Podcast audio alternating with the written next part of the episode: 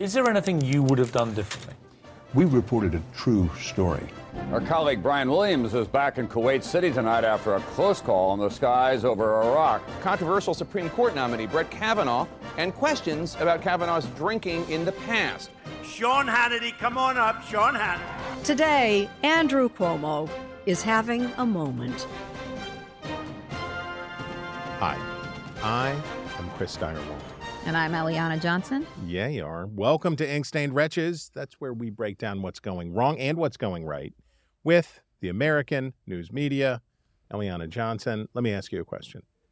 What is the etiquette for talking on an airplane? I already know that this is a loaded question. No, I think it's fine to talk, Chris. I think there are times when it is fine to talk, It's fine to talk but not any time. Anytime. Anytime, day or night. If you're, you know, if you're on there with your best friend, you're taking a trip, it's fine to talk. I think there are, in a civilization, there are rules. And the rule is if it's before 7 a.m. or after 10 p.m., you should be whispering at most. Okay, I talking quietly. Yes. However, I'm not sure if you're aware Yes. of these things. They're called headphones or earplugs. And they now, these days, come with Mm-hmm. noise canceling Mm-hmm. technology. Most people do own such things for circumstances such as these. on my flight from Des Moines today, it was a great opportunity to be in Des Moines and frighten people with my meat eating consumption, as as I like to do. Shout out to the 801 Chop House, Des Moines. This morning, these two gentlemen, I had my noise canceling headphones in. I took all of the steps necessary, and these gentlemen were still. And I, I just don't think they're frequent flyers, and they don't know. But I am looking for sincere input on whether I should be, how irritated should I be, whether I should be irritated about the talking of other people. And I know that I've been guilty Should be irritated with yourself for. for not having better noise cancellation. I got the best. I got the best in the biz. I got the best in the biz. But my my plea to America is: if it's before seven or it's after ten, be library library level. I think library like is fine. library like is fine. Not talking, not telling stories about your cat. You know who you are. You know who you are, cat enthusiast on the 5:30 a.m. Des Moines flight. We know about your cat, and frankly, I'm not that impressed. We actually have breaking news. We do have some breaking on our front page.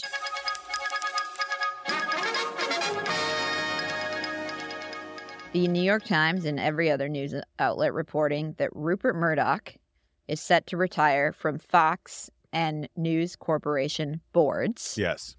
I mean, he's only 92. Yeah, you know, it's time to start take, stepping back. However, we were just chatting before we started recording. Is this really any change? What does it mean? And I think Chris and I were saying we're not really sure this this is a meaningful change at all. And I just want to read from the New York Times article. The elder Mr. Murdoch's retirement, in a sense, formalizes the arrangement he had already put in place after the Disney sale, which made his son the day to day executive in charge of the two companies at the heart of the Murdoch empire Fox Corporation and News Corporation. To, mit, to, to wit, the younger Murdoch's titles, executive chairman and chief executive, remain effectively unchanged, barring the small tweak of losing the co he once shared with his father, who maintained similar titles until Thursday morning. And the article goes on to note that Rupert Murdoch will remain an advisor Mm-hmm. and I assume a decision maker Yeah, one, lurking in the background. one of the one of the big disadvantages that now, of course, Lachlan Murdoch nor his brother James would have had the jobs that they had if their dad. It's there's a. I'm not saying that they're Hunter Biden, but there is there is a comparison here, which is the part that's unfair. You're only in the position for the unfairness because of the being born on third base.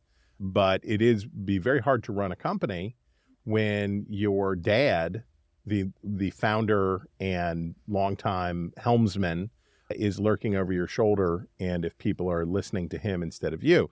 Now, what I wondered was there's a new Michael Wolff book coming out, all about Rupert Murdoch, and it's as you would expect from Michael Wolff, salacious.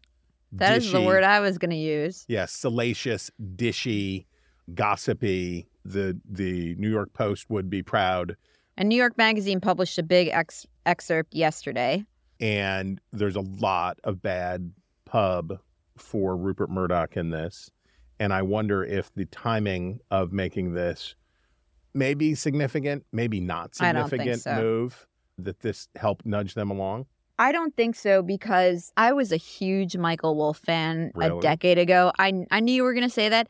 I really was, and I read his biography of Rupert Murdoch. Yeah, he's the Um, he's the king he- of Rupert Murdoch Yes. writing. Yes. and he wrote the first big Trump book on the Trump White House.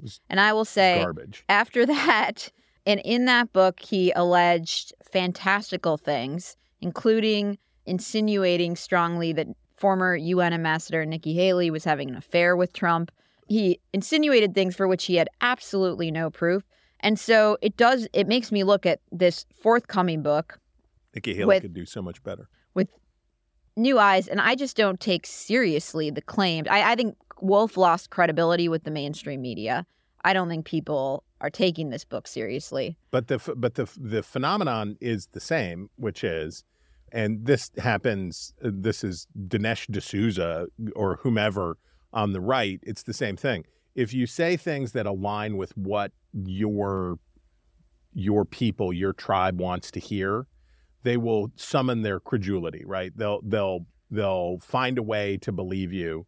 And I think with Wolff, even after he was rankly discredited, people were still repeating the stories and i would imagine that's what i i agree with you completely about wolff and what what a tawdry and by the way harmful book that michael wolff did to the cause that many of his readers purport to support of holding trump accountable and doing all that stuff a book with a bunch of dishonest garbage in it makes it harder to hold people accountable because now it's just well there's a lot of these things have been debunked, all totally false.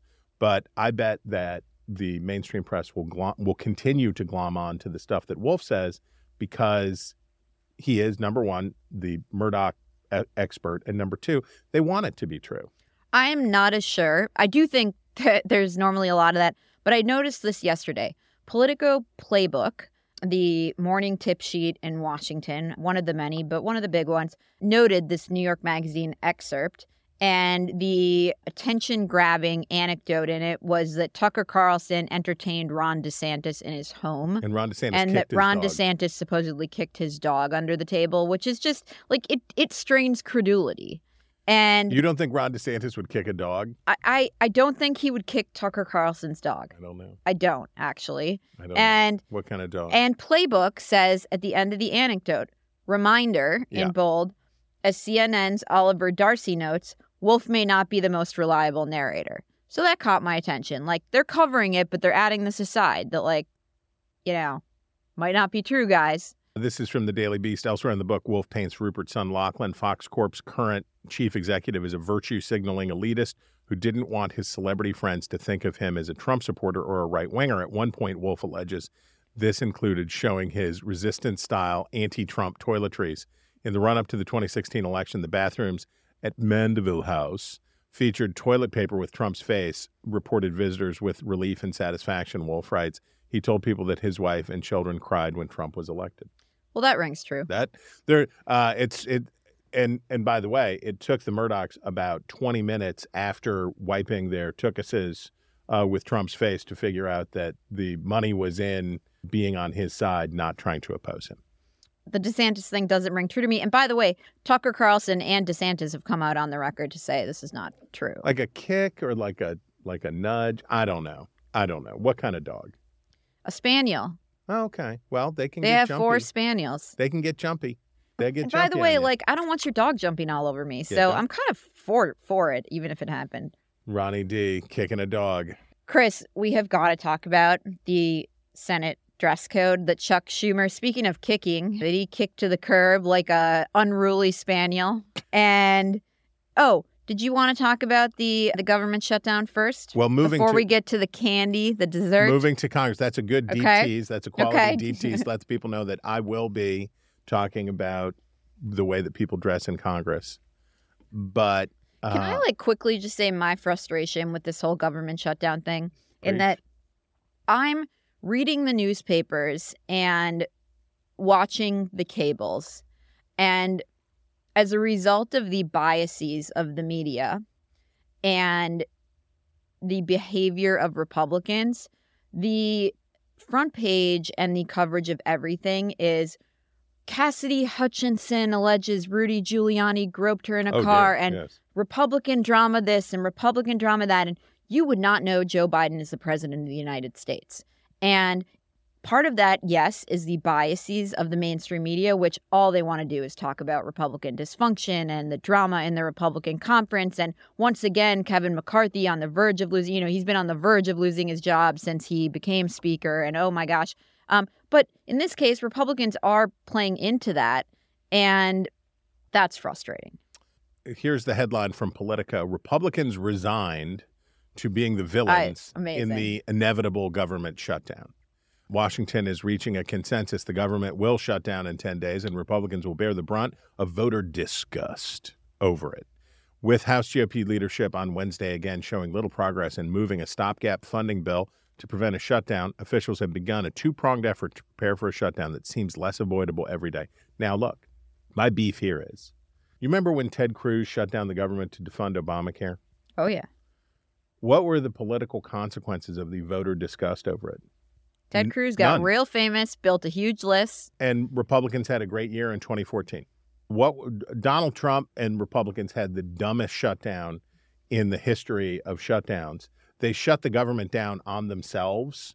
They were in control of both houses of Congress and had what I believe was the longest government shutdown in history. And I don't think it I don't think that affected people. I don't I don't think that it's it certainly added to the idea of chaos. But this is like a lot of other tropes in the Washington press corps. There's a shutdown. Mitch McConnell even agreed. There's a shutdown. Republicans are going to pay the price because that's how people are going to see it. I I think the electorate's expectation for functional government is so low now that a government shutdown is, you know, look, it it will be different because the Democrats control the executive branch, so they can do what we call the Washington Monument strategy, right? Where you do high profile closures to try to maximize the pain and increase pressure on Republicans. I think it's also certainly true that the Republicans want this shutdown, right? Not most of them, but enough Republicans are looking to get to know because they want to force Kevin McCarthy, the Freedom Caucus wants to force Kevin McCarthy to use Democratic votes to pass a continuing resolution so they can evict him from the speakership. I think that's all true. But the voter disgust part, it, I, I don't think, what do you think?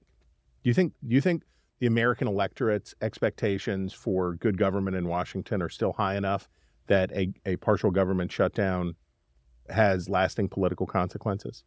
I don't know. I do think it's quite possible Republicans lose the House. Sure. Oh, yeah. No, I think that's they've got a five seat majority. They're going to lose whatever happens in 2024. They're going to lose the pop, the popular vote by a doughty margin, I expect, and it will be hard to keep the House. I don't know, but I just think the trope is worn out.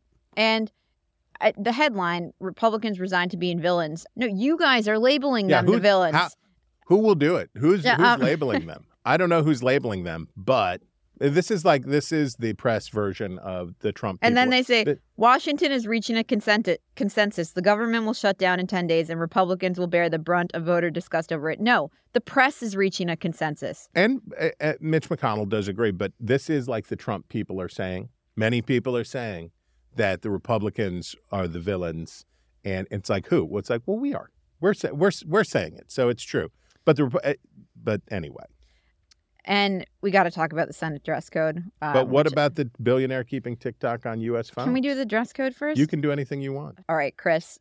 Finally, we get to talk about Chuck Schumer kicking the Senate dress code to the curb like an unruly spaniel. Mm-hmm. Um, Under the table I am not a fan of this.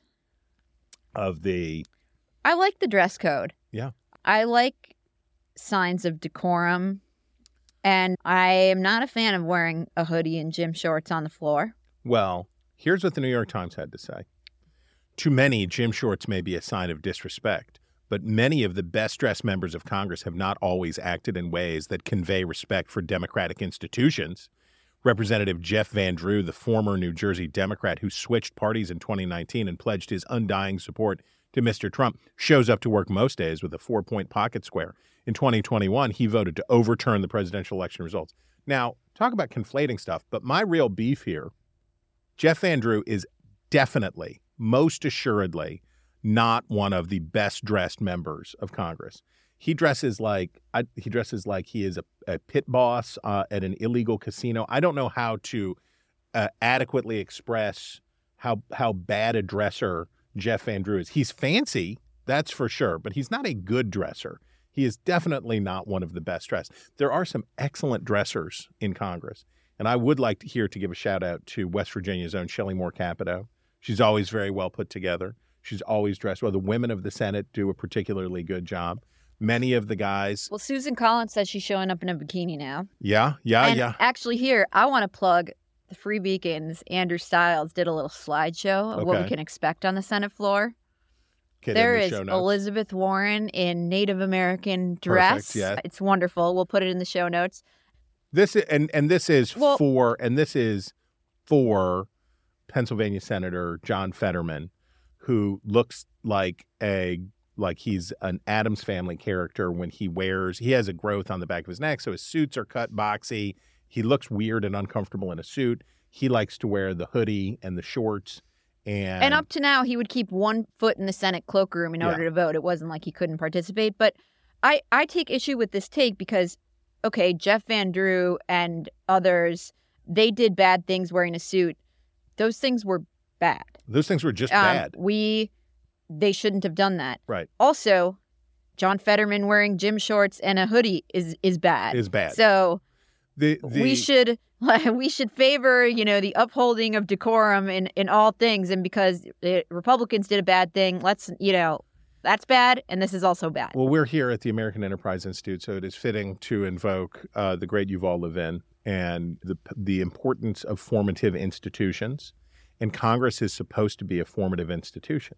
When you join Congress, you're supposed to be changed, right? We always say like, "Oh, they he changed when he went to Washington." Some of that is negative, right? The Potomac fever is negative, but it's supposed some of it is supposed to be real. If you get elected to the most august body, right, into the United States Senate, you should be changed in the sense that you should your character should be shaped by the institution that you're a part of. Putting on the correct attire for the work that you're doing is a sign of respect for the institution, is a sign of respect for each other. And I, look, I I have a lot of I have a lot of thoughts about the coarsening and dumbing down of American society. And it I think about it way more than I should. But this is such a clear example. This is such just an obvious example of defining deviancy down, of making things dumber, making things coarser, making things worse on purpose. And in this case, it is to serve a shoddy, narrow political goal.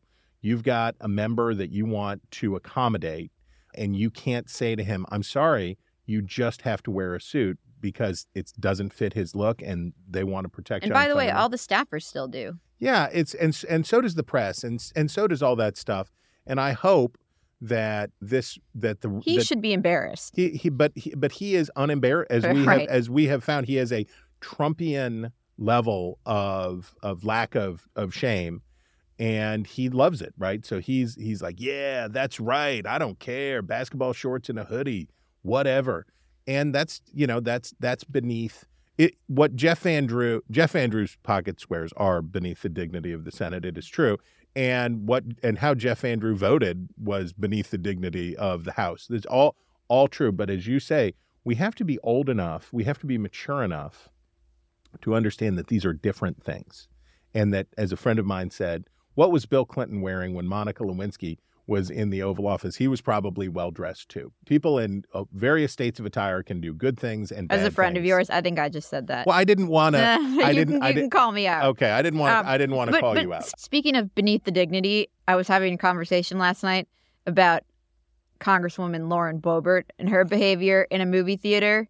And we It won't was a- describe it was not a movie theater. Or It uh, was- uh, sorry, a, It was theater. a performance of performance Beetlejuice. of It was a traveling company of All right. Beetlejuice in Denver. So I was just laughing Culture. with some friends last night Yeah. about how she got tossed out for vaping and, And more. engaging in sexual activity in Whoa. the movie theater. Was it sexual activity or was it Yes. just gropey gropes?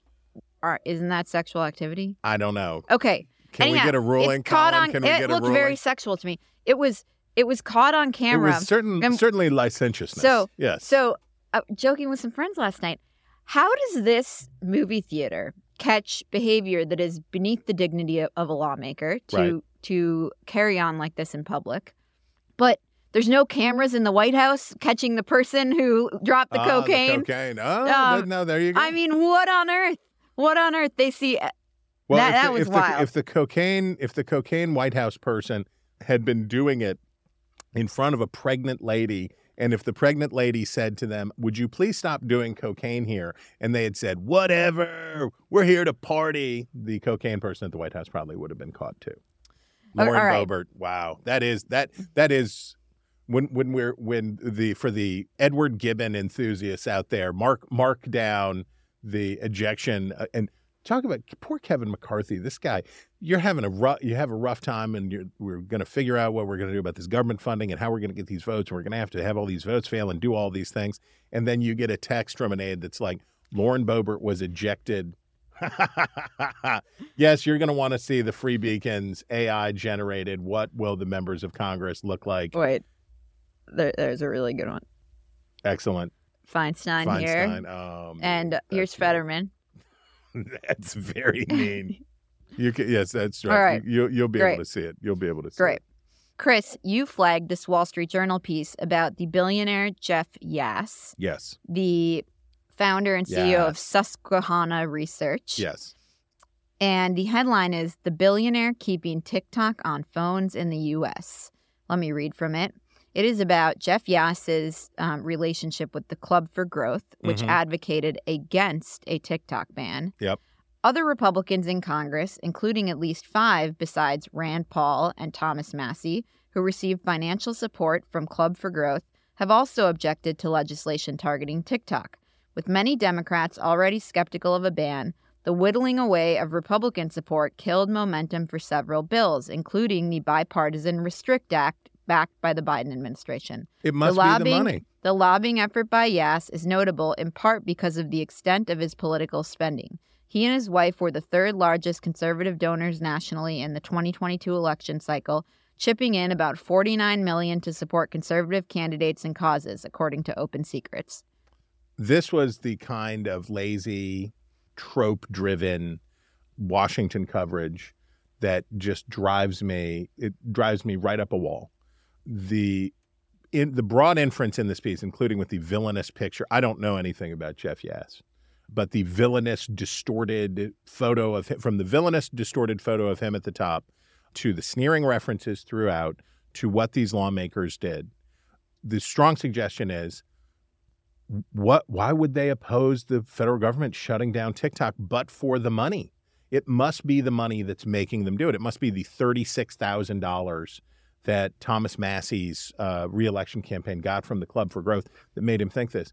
When it's obvious to any, and look, it, the writers get it in there, but it is put in as a afterthought, not the obvious truth, which is the money finds libertarians, right? This money goes to libertarian leaning members of Congress who obviously don't like the idea of the federal government banning speech. They don't like it in other cases. You could find other places where Rand Paul and Thomas Massie are against government restrictions, even when it is unpopular with the Republican Party. Setting this up as TikTok is buying them is gross. And then what really just absolutely scorches my biscuits is they don't open up the possibility that the people who are criticizing them, Josh Hawley, Mark Warner, and others who they credulous- credulously quote throughout, well, who donates to them? If that's the game that we're playing, if the game is, well, you took money from somebody who owns a stake in TikTok, that must be why you're not in favor of shutting TikTok down. They come after Tim Scott, they come after all of these people. Who gives money to Mark Warner's campaign? Who gives money to Josh Hawley's campaign? Any of any of TikTok's competitors? I'd be interested in knowing if Microsoft or uh, Meta or anybody else who would love to see TikTok get shut down because it's eating their lunch. It, this was, and the last thing I'll say before I stop ranting about this the great, one of the great misconceptions that the American electorate has about Washington is the power of money in affecting people's decisions. It happens. People, big donors have sway with people. And I'm not saying that Yass has not been able to get access to these politicians and that there's not influence and that the Club for Growth. I'm not saying that there's no influence.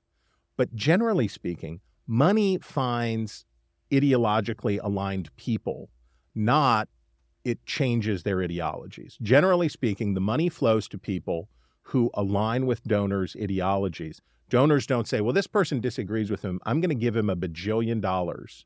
And then he or she is going to think about the world differently. And this is just, and no, this is really the last thing, Okay. Which is- which 'cause I have, a, I have a counter. which is politicians don't care about money nearly as much as they care about staying in office. And this is a bad this would be a bad way to stay in office, right? Everybody hates all the Republican electorate hates TikTok and it'd be a freebie in Kentucky certainly to go out and join get on the bandwagon and say we're going to shut down TikTok. All right, now shut up. I found the piece to be interesting for a few reasons.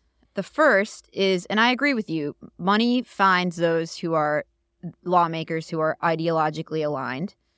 I, and I and I agree with your critique that who backs those who oppose this, okay? It and it didn't get that. However, we know the opponents of this, the Metas, the Facebooks, they're household names and we know who their founders are. Jeff Yass and his investment in TikTok has flown under the radar for That's quite true. a long time and isn't a household name. And I thought the piece shed light on this. I agree with you. It's a bad picture. It intended to vilify him. That's not good. But it was interesting and informative Agree. in that this guy is a player in our politics, is pushing legislation in particular directions, has contact with lawmakers, is making his case to them, is a player in Washington, and and has been doing this behind the scenes for a long time in a way that we know what Mark Zuckerberg's pushing for. We know what Facebook's pushing for. agree. This I guy agree. hasn't been in the limelight in the same way. And to push back on your money point, you Mm-hmm. said politicians want nothing more than to stay in office. Sure. Mhm. You know what they need to stay in office? They need money. Right. And there's a reason when you talk to politicians, they say, ugh, it's awful running for office. Like, we got to be just raise money fundraising all on the the time." phone all day. They they actually do care. Fair point. And it's not, I agree, like it, it's caricatured in the press, but they they care about donations, they Mhm. care about the people who give to them. It doesn't have the impact that I think donors think it does or wish it would or or any of that and it's not it's not as reductive as- as the piece makes it out to be, but you know, I thought it was informative, I, I wish if it, imperfect. Yes, I wish I wish it would have been, but I agree with you uh, a hundred percent. It was interesting to learn about. I did not know about his role. I didn't know about any of that stuff. It was interesting. Fair, fair, fair enough. that brings us to the our facile file, Mhm. and we have many items in it this week. It's a bumper crop. It, it really is. Yes. First up, we have a Washington Post piece. The headline is The food industry pays, quote, influencer dietitians to shape your eating habits. they do. You are that dumb. Wow. All right. I've been getting all- Registered dietitians are being paid to post videos that promote diet soda, sugar, and supplements on Instagram and TikTok. Did you know, Chris? Athletic greens might not have all the benefits that you're being told by these Instagram influencers.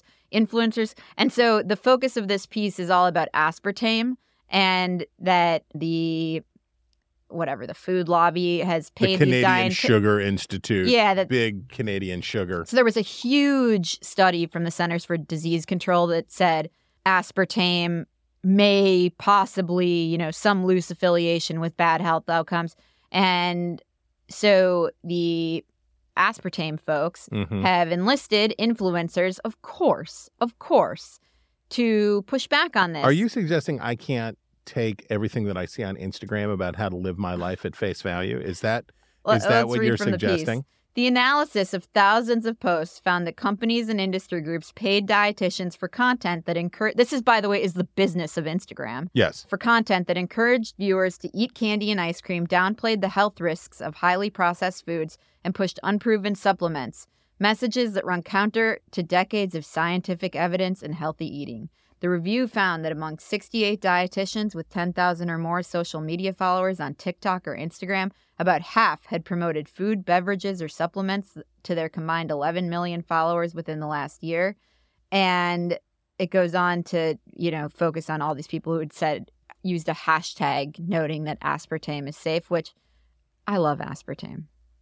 I'm I I didn't need a TikTok TikTok influencer to tell me that. I clicked over to the Washington Post climate section to see uh, how the Washington Post uh, is doing today, and the answer is lots of advertisements from people in the climate industry, from Ecolab, Water and Climate Transforming the Way the World Thinks About Water Sustainability or Growth. Why not both? Well, that seems to align with the Washington Post larger message on climate.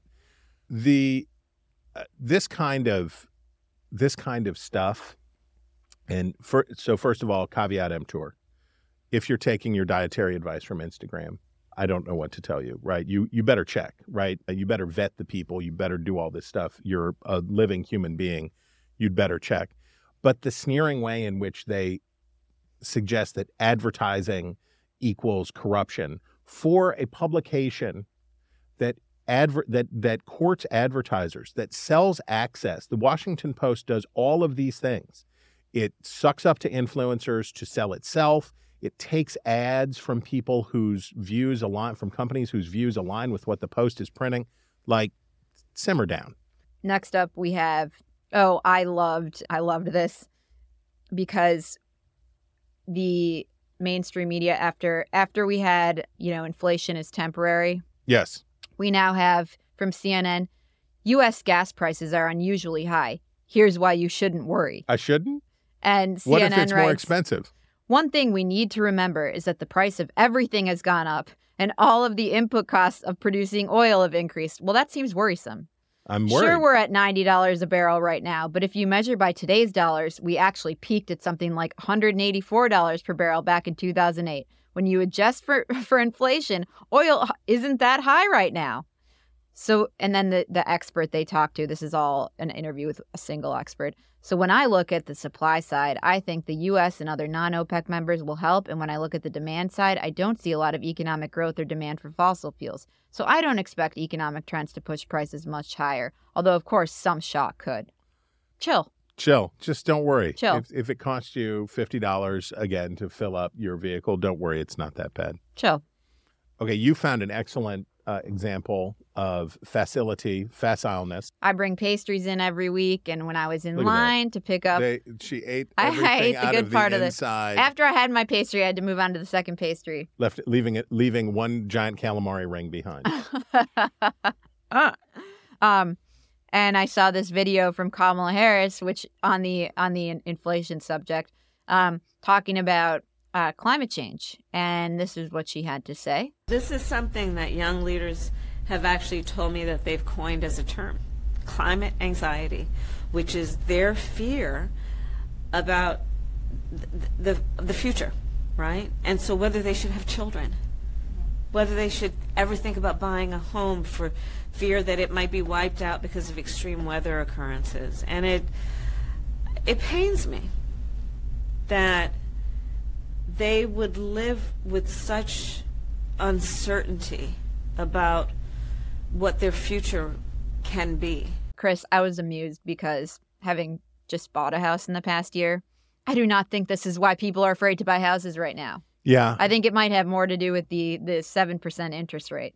I think I think there are young people thinking those things based on the conversations I've had with young Americans over the past couple years. That there is real anxiety about climate change and there is real anxiety about the future and all of that stuff. But when you are part of the administration that has taken it in the chops for the high price of everything, for inflation, for all of that stuff, bringing climate change in on that is a little rich, little a little rich. Chris, you uh Oh, I really like this. This is this is good. So this is Kite and Key. This is Kite and Key, and its founders. One of the founders is the author of a great book that I really like. Troy Senik is his name. Wrote a great book about Grover Cleveland, Man of Iron, which I recommend very highly. But the Kite and Key is a is explanatory journalism done pretty well. And Kite and Key Climate of Alarm is global warming driving extreme weather events throughout the world. And it is a very sober sided, matter of fact, de escalatory piece and take. It's good, it's fact checked. Uh, we'll include it in the show notes. But this is with showing sources, other points of view. I'm really encouraged about what I've seen so far from Kite and Key. And this is a this is a good example. So that was not Facile Files. No, that was anti that was anti facile. right. Yes. But we're back to Facile Files for Yes. this next one. Yes. Last week, Oh, we talked about an article This is and I said, you know, I think it was about the Biden press conference in Hanoi. And I said, you know, this is the kind of article that when people on the center right read this in the New York Times, they say, this is why, this is the sort of thing we don't like, and why we think the New York Times is so biased. So I read this in the Washington Post. It is a long feature about a North Carolina, sorry, South Carolina teacher who assigned Ibram, not sorry, Tana, Ta-Nehisi Coates' Yes. Between the World and Me to high school students and was reprimanded for it. And about her fear returning to school this year. And I'll just read a little from it. Because of what happened last year, though, Wood now worried anything from the most provocative essay to the least interesting comment about her weekend might be resisted, recorded, and re- reported by the children she was supposed to be teaching. And if she couldn't trust them, how was she supposed to make them trust her? Plus, Wood had required AP Lang students to read a speech from former President Donald Trump, a balancing conservative voice. So she signed Ta-Nehisi Coates, but she also assigned a Trump speech. That's These were right. supposed to counter each other. That's right. Totally, totally fair play totally here. equal. Yes. Yes. Two Um, two intellectuals. Yeah. two intellectuals with different views about race. This was yeah. And it goes on Wood believes trust is fundamental to the classroom. She has to trust her students. They and their parents have to trust her. But trust, she believes, is impossible without authenticity. And for Wood, teaching authentically means assigning writers like Coates, voices unfamiliar, even disconcerting to students in her lakeside town. Because of what happened last year, though, Wood now worried anything. Oh, sorry, the, and it's repeating above. Yes. So if you, it's not really worth reading in its entirety, but what really bothered me about this piece is that I, I actually have no objection to teaching. I, there are much better books that you could teach to high school students, but I had no objection to her teaching the book based on her quotes in the in the story. I had no confidence that this actually would have been a productive classroom discussion. However, there was no honest accounting No. of why people would actually Listen, listen just listen to the lead. Listen to the lead. This this is your red flag. As gold sunlight filtered into her kitchen, English teacher Mary Wood shouldered a worn leather bag packed with first day of school items, three lesson planning notebooks, two peanut butter granola bars, an extra pair of socks, just in case. Everything was ready, but Wood didn't leave. For the first time since she started teaching 14 years ago, she was scared to go back to school. Now, editor alert when you read prose that purple, that emotionally manipulative, that wild about a school teacher who is engaged it's it's a controversy, right? There's this is it's not no one is surprised that somebody in Chapin, South Carolina is running into resistance from the community when she is preaching a gospel that is con- contrary to what most of the people there and so and as you say it's interesting that that's worth exploring right what is it to to to be sort of behind enemy lines teaching something that most people aren't going to agree with but the hagiographic the golden sunlight filtering through the windows and her and her fear this was this was a, a red flag it was right like a beginning. totally reductive good versus Yes. evil ridiculous piece stipulate chris you flagged National Geographic. I, the, I are, are we drinking water all wrong? Uh, it- yes, National Geographic has a scare question for you. Are you drinking water all wrong? I don't know. How, is, should I be drinking it from the other side of the glass? I don't know. Here's what you need to know about hydrating. And it's it made me laugh so hard because here's the secret to drinking water, right? Drink water. People have been doing it for since our species came to exist. I feel confident that you can drink water correctly. Do not be frightened by National Geographic about drinking water. You can you can do it, America. You too can drink water. That brings us to Jann Wenner's, Rock Hall. Rain lasted years, and it ended in 20 minutes. The New York Times This is the tells New York, us. New York Times taking a victory lap for finally ending Jann Wenner's reign of terror as the most annoying baby boomer. I think he's the most annoying baby boomer, quite possibly. The deliciously self-regarding, ponderously, ponderously self-satisfied Jann Wenner, and now the husk of an institution, Rolling Stone, that its its tattered uh, remnants in his wake. He has a new book out, and in his interview promoting the book with the New York Times, he said some particularly racist and sexist things. And the New York Times, this is like its fourth, like the fourth article that it's had talking about how it took down Jann Wenner. And I will just say, you could have taken down Jann Wenner any time in the past 50 years.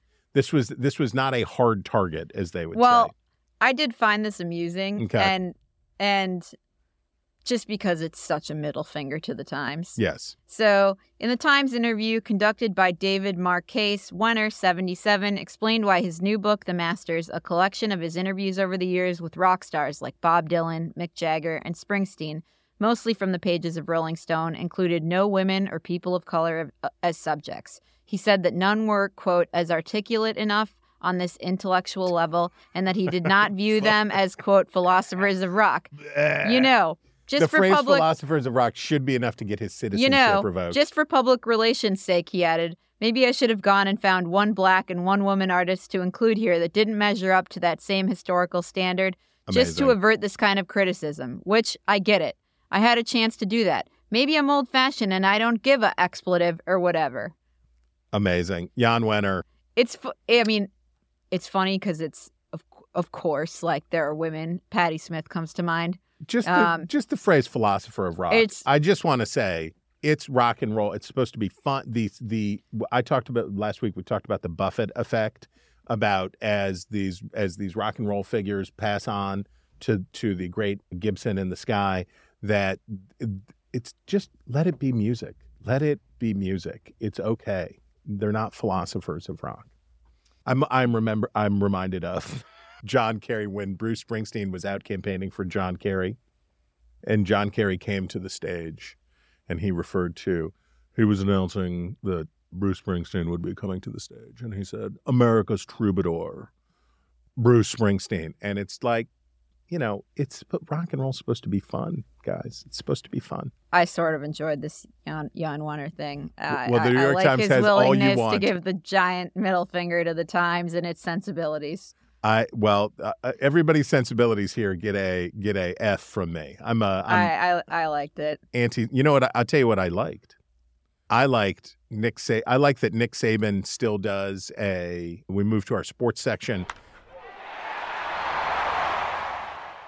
Nick Saban does a show, right? He does a, a radio show as part of his duties as the coach for the University of Alabama, which I don't did they win?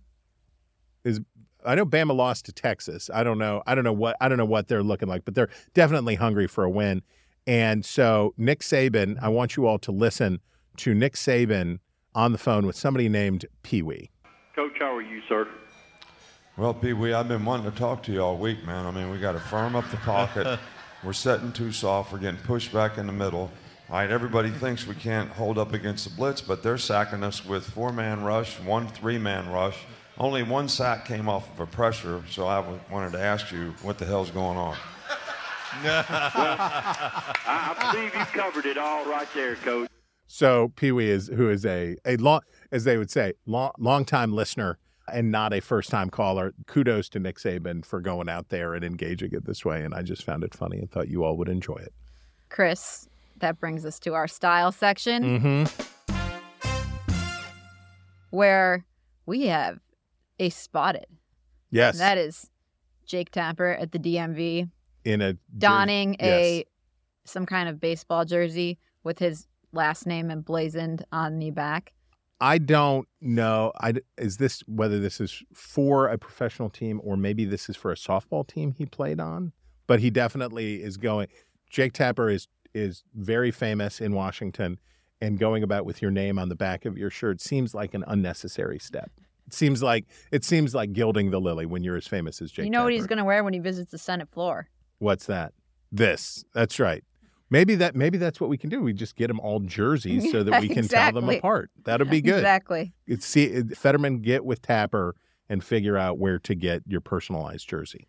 Well, TMZ reports Oh yes, a catsuit clad woman was tossed off a flight and journalism. and she pushed back. She said, "I'm Instagram famous." Let's let's hear let's hear her now. Call again. Call again. Yeah, you guys did nothing wrong. No, you shut the up. You shut the up and your You shut the film me. I'm Instagram famous. You bum. It's a lot of bleeping. She does have almost a million Instagram followers, and TMZ reports Morgan appeared on season five of the reality show Bad Girls Club Miami, which Oh, I have well, not heard of, but. I'm going to be looking up.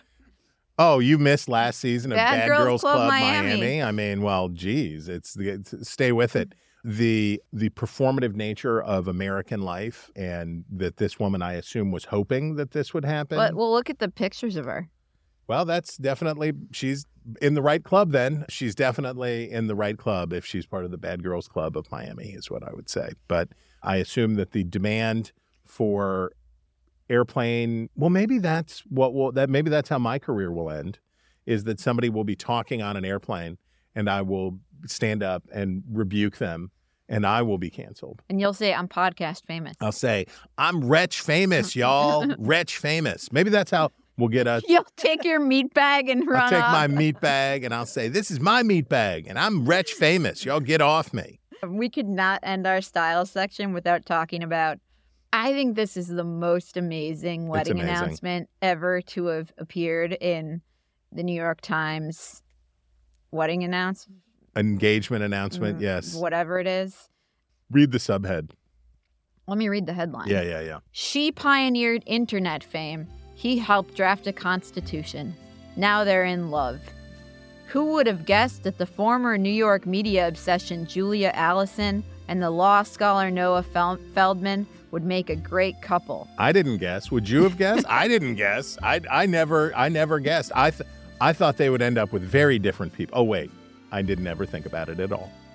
The two had never talked, but a mutual friend had described Mr. Feldman to Ms. Allison as, quote, the world's most fascinating man. Through the friend, she had Mr. Feldman's number, which she dialed from the hot spring. He picked up, and Ms. Allison asked him the meaning of life. They spoke for 90 minutes. Neither of us can remember what Noah said, but I know it was so profound. Ms. Allison said, now, three and a half years later, after a courtship that has been, well, not precisely a secret, at least conspicuously discreet, Ms. Allison and Mr. Feldman are engaged. On the surface, it was an unlikely match. Ms. Allison, 42, is a 10 time Burning Man attendee who had lived in California for a decade. Her friends include startup chief executives and psychedelic psychotherapists. She considers Bali her spiritual home. Ms. Allison described her period of a period of her dating history as 10 years of relationships with polyamorous DJs. Ms. Allison said she also dated the former Democratic Congressman Harold Ford Jr. when she was in college at Georgetown. Mr. Feldman, meanwhile, embodies the East Coast establishment, the son of an MIT professor and a Harvard lecturer who graduated first in his class from Harvard. Mr. Feldman, 53, speaks five languages, has written nine books, and is a columnist for Bloomberg Opinion. And it goes on to make these the most tedious, like they're the caricatures Wait, we're that not these done. people are. We can't be done. Tell me. Guard by experience, Ms. Allison has been living mostly out of the spotlight. Early in her early in their phone calls, she asked Mr. Feldman not to Google her. It's not a representation of who I even was then, let alone now, Mr. Allison said. But eventually she got on a plane. At the Portland airport from his car, Mr. Feldman caught sight of Ms. Allison for the first time. I saw Julia dancing, alone, in a sundress on this tiny little triangle of grass in the middle of the airport, he said. It was a beautiful, moving image of somebody who was j- sourcing joy entirely internally. They spent five days together, picking out produce at the farmer's market, lying in the oh, grass, my and, as Miss Allison put it, kissing on Noah's boat. I was completely magnetized by this man, she said. Still, there was an acculturation, acculturation process, particularly for Mr. Feldman, who is not really the dance like no one is watching type. To begin with, Ms. Allison was immersed in a scene centered on Burning Man, about which Mr. Feldman knew nothing. Many of Julia's friends have jobs I didn't know existed until I met Julia, Mr. Feldman said. One is a fire dancer. She also has a friend named Purple. He only wears purple, and his métier is bodywork. Noah is learning how to have fun, Ms. Allison said, but he's a fast learner. Ms. Allison took Mr. Feldman on several pilgrimages, acid tests, really, to make sure he could loosen up. First, the pair went to the Indonesian island of Bali, where Ms. Allison lived for a year from 27 to 2018, during what she referred to as a yoga and meditation sabbatical, and said she paid, uh, uh, which she said she paid for with her earnings from investments in cryptocurrency. so there you have Wait, it, America. No, no. Mr. Feldman was familiar with the island in part through the work of the anthropologist Clifford Geertz, who wrote about the social dynamics at play in Balinese cockfighting. Mr. Feldman was tense at first, but cycling the village ro- roads north of Ubud, he began to feel himself pleasantly removed from the rigidly intellectual culture of Cambridge, Massachusetts. I, the Balinese cockfighting So takes good. it over the top for me that It's this may so be a, maybe a prank. Maybe this is a parody. I it, yeah. maybe this is a parody. All right. That brings us to our obsessions of the week. Where we break down the stories we can't get out of our heads. Chris, mine is the Washington Post's coverage of the Iran prisoner swap. And this was the story that I was waving around this week, saying, This is why conservatives hate the mainstream media. The choice quote was, well, I'm going to read a little bit from it. The deal, negotiated over several months, marks a major breakthrough for the bitter foes who remain at odds over a range of issues, including the rapid expansion of Tehran's nuclear program, its ongoing military support for Russia, and Iran's harsh crackdown on internal dissent. And it goes on to say, though under the agreement the money may be used only for the purchase of humanitarian goods, Republicans argue that the administration should have negotiated a deal with terms more favorable to the United States. Yes. Yes. Republicans do argue that. They do. And nowhere in the piece does do you get a real sense of what and it's not Republicans. The Washington Post editorial bo- board editorialized against this deal.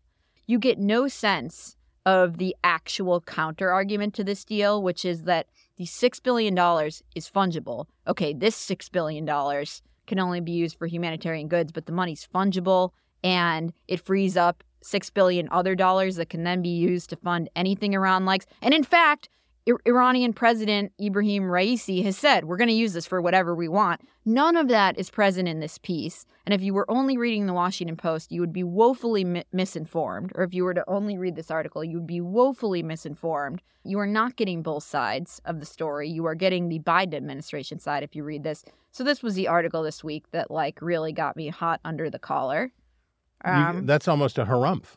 harumph. We almost got you Over all the way to a They're, they're not as not as long as yours, but uh, but as heartfelt. so the piece in Slate, and I'm sorry to include Slate here. I don't mean I don't mean to include Slate, but it does speak to the the problem of so the headline an unexpected scandal could lose Democrats the Virginia legislature. Now we talked the story last week about the a woman who had relations with her husband and put them on the internet and asked people to pay them to keep posting pictures of themselves. No, they were streaming themselves live and Oh. taking requests from viewers saying for for ten bucks. We'll, oh no no, no no no no guys stipulate stipulate. But the the piece in Slate I think is instructive into how people think about this stuff in politics. The Washington Post published a story Monday that may harm Virginia Democrats' chances of preventing a complete Republican state government takeover this November based on a tip from a Republican ho- operative to whom the Post granted anonymity. The paper reported that a Democratic candidate running for House of Delegates seat in a competitive district has live streamed blah blah blah blah blah as as current as previously mentioned. The thinking that you should only take what is good for or bad for your side is wrong, right? It's just fundamentally wrong. The Slate piece goes on to eventually say that yes, it reflects poorly on the Virginia Democratic Party that it didn't vet her thoroughly.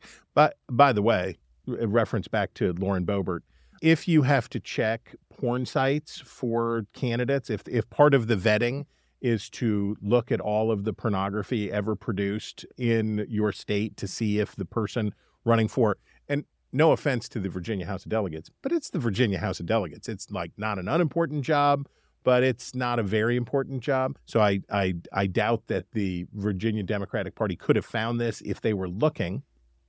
But it's not the Washington the Washington Post should not have rejected this story because it came from a Republican operative. I talk a lot about the problems with promiscuous anonymity and how often anonymity is given out.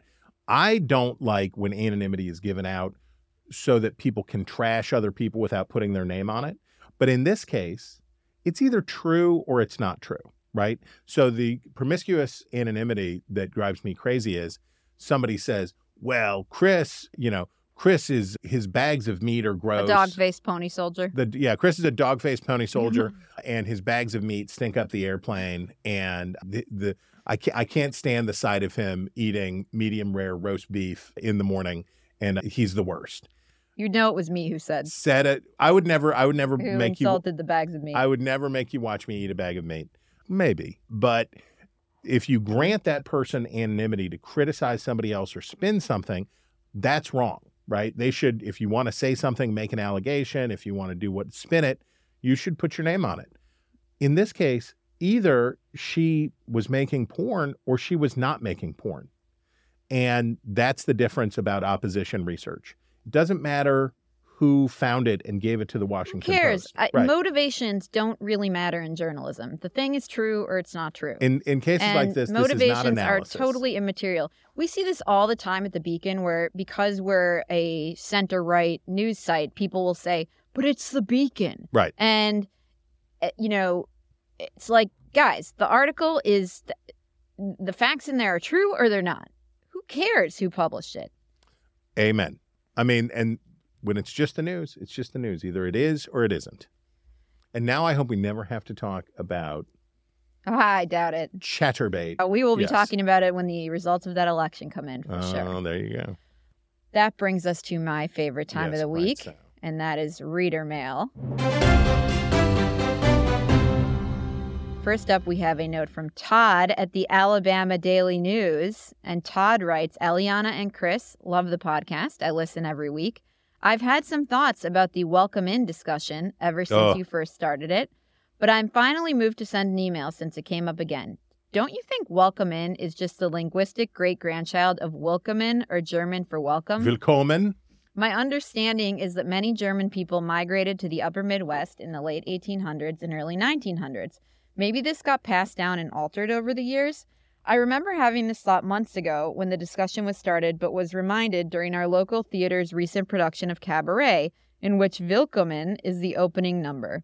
Here's that in case you've never seen the show. Keep up the great work. I wish, Todd, well, first of all, thank you. Thank you for continuing our exploration of welcome in. It didn't start in the upper Midwest. I don't think that's where it came from. I think it came in I think it's I think it's corporate speak and I did not notice it until after the pandemic. It was something during the pandemic because I think they were trying to emphasize in you're here physically present now. Well, so like welcome back, welcome in. But I will do my research, Todd, but I doubt that it is willkommen. I think it is I think it's welcome in. I don't think it's willkommen. I think it's you're welcome in. You're welcome in here. Greg from Washington writes Good evening, wretches. I love the show and look forward to it every week. I started hearing Welcome In here in Olympia, Washington about two years ago. However, I was recently watching a YouTube video of the rock group Heart. Yes. At six minutes in, after a nice 70s rockadelic instrumental opening tune, Ann Wilson definitely says, Welcome in to the enthusiastic but seated college audience.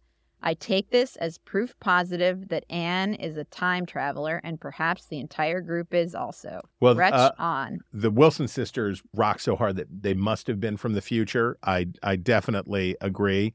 I will listen. To, uh, we we will let's let's listen right here.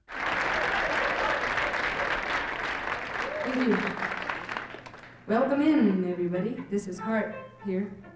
Okay, Greg. I'm and and this would this would dovetail with Todd about a, a more ancient origin for welcome in. I am wherever it came from. I'm opposed to it, but I I will I will do my research and I would encourage you all to to advise us on your experiences with welcome in.